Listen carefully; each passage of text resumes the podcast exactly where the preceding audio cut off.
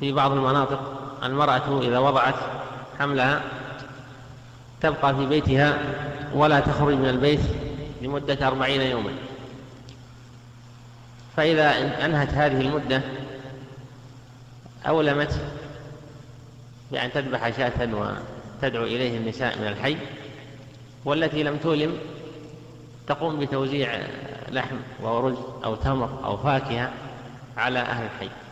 فنرجو توضيح هذا جزاكم الله. آه، لكنها تبقى في بيتها لا تخرج ولا ما وإلا لا ت... وإلا لا. لا تذهب لزوجها. لا لا تخرج لزيارة الناس يعني ومن حولها. ما تخرج أيوه. يعني, يعني كالمحادة نعم.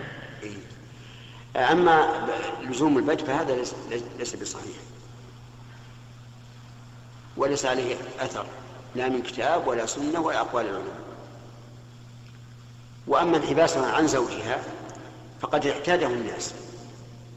اعتاده الناس خوفا من أنها إذا ذهبت في أيام النفاس وكان زوجها مشتاقا إليها أن تقع أن يقع بينهما جماع. لأنه ما كل زوج يملك نفسه هذه المدة لا سيما إذا كان شابا. لكن لو تركت هذه العادة لكان أحسن. بمعنى أن في أيام التعب والمشقة الشديدة وهي أوائل الوضع. لا بأس أن تبقى عند أهلها لأنهم أرأفوا بها من غيرهم ولئلا يتجرأ الزوج على شيء يتعبها. أما إذا زالت المشقة فينبغي أن تذهب إلى زوجها لأن للزوج أن يستمتع منها بما شاء ما عدا الجماع. فلماذا يحرم منها؟ أيضا يا شيخ أما أما مسألة أما مسألة الإيلام إذا انتهت من مدة النفاس فلا بأس فلا بأس بها.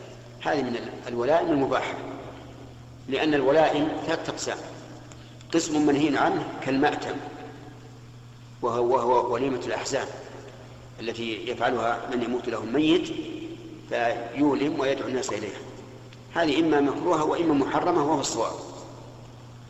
وقسم آخر مطلوب شرعا وهو الإعلان للنكاح.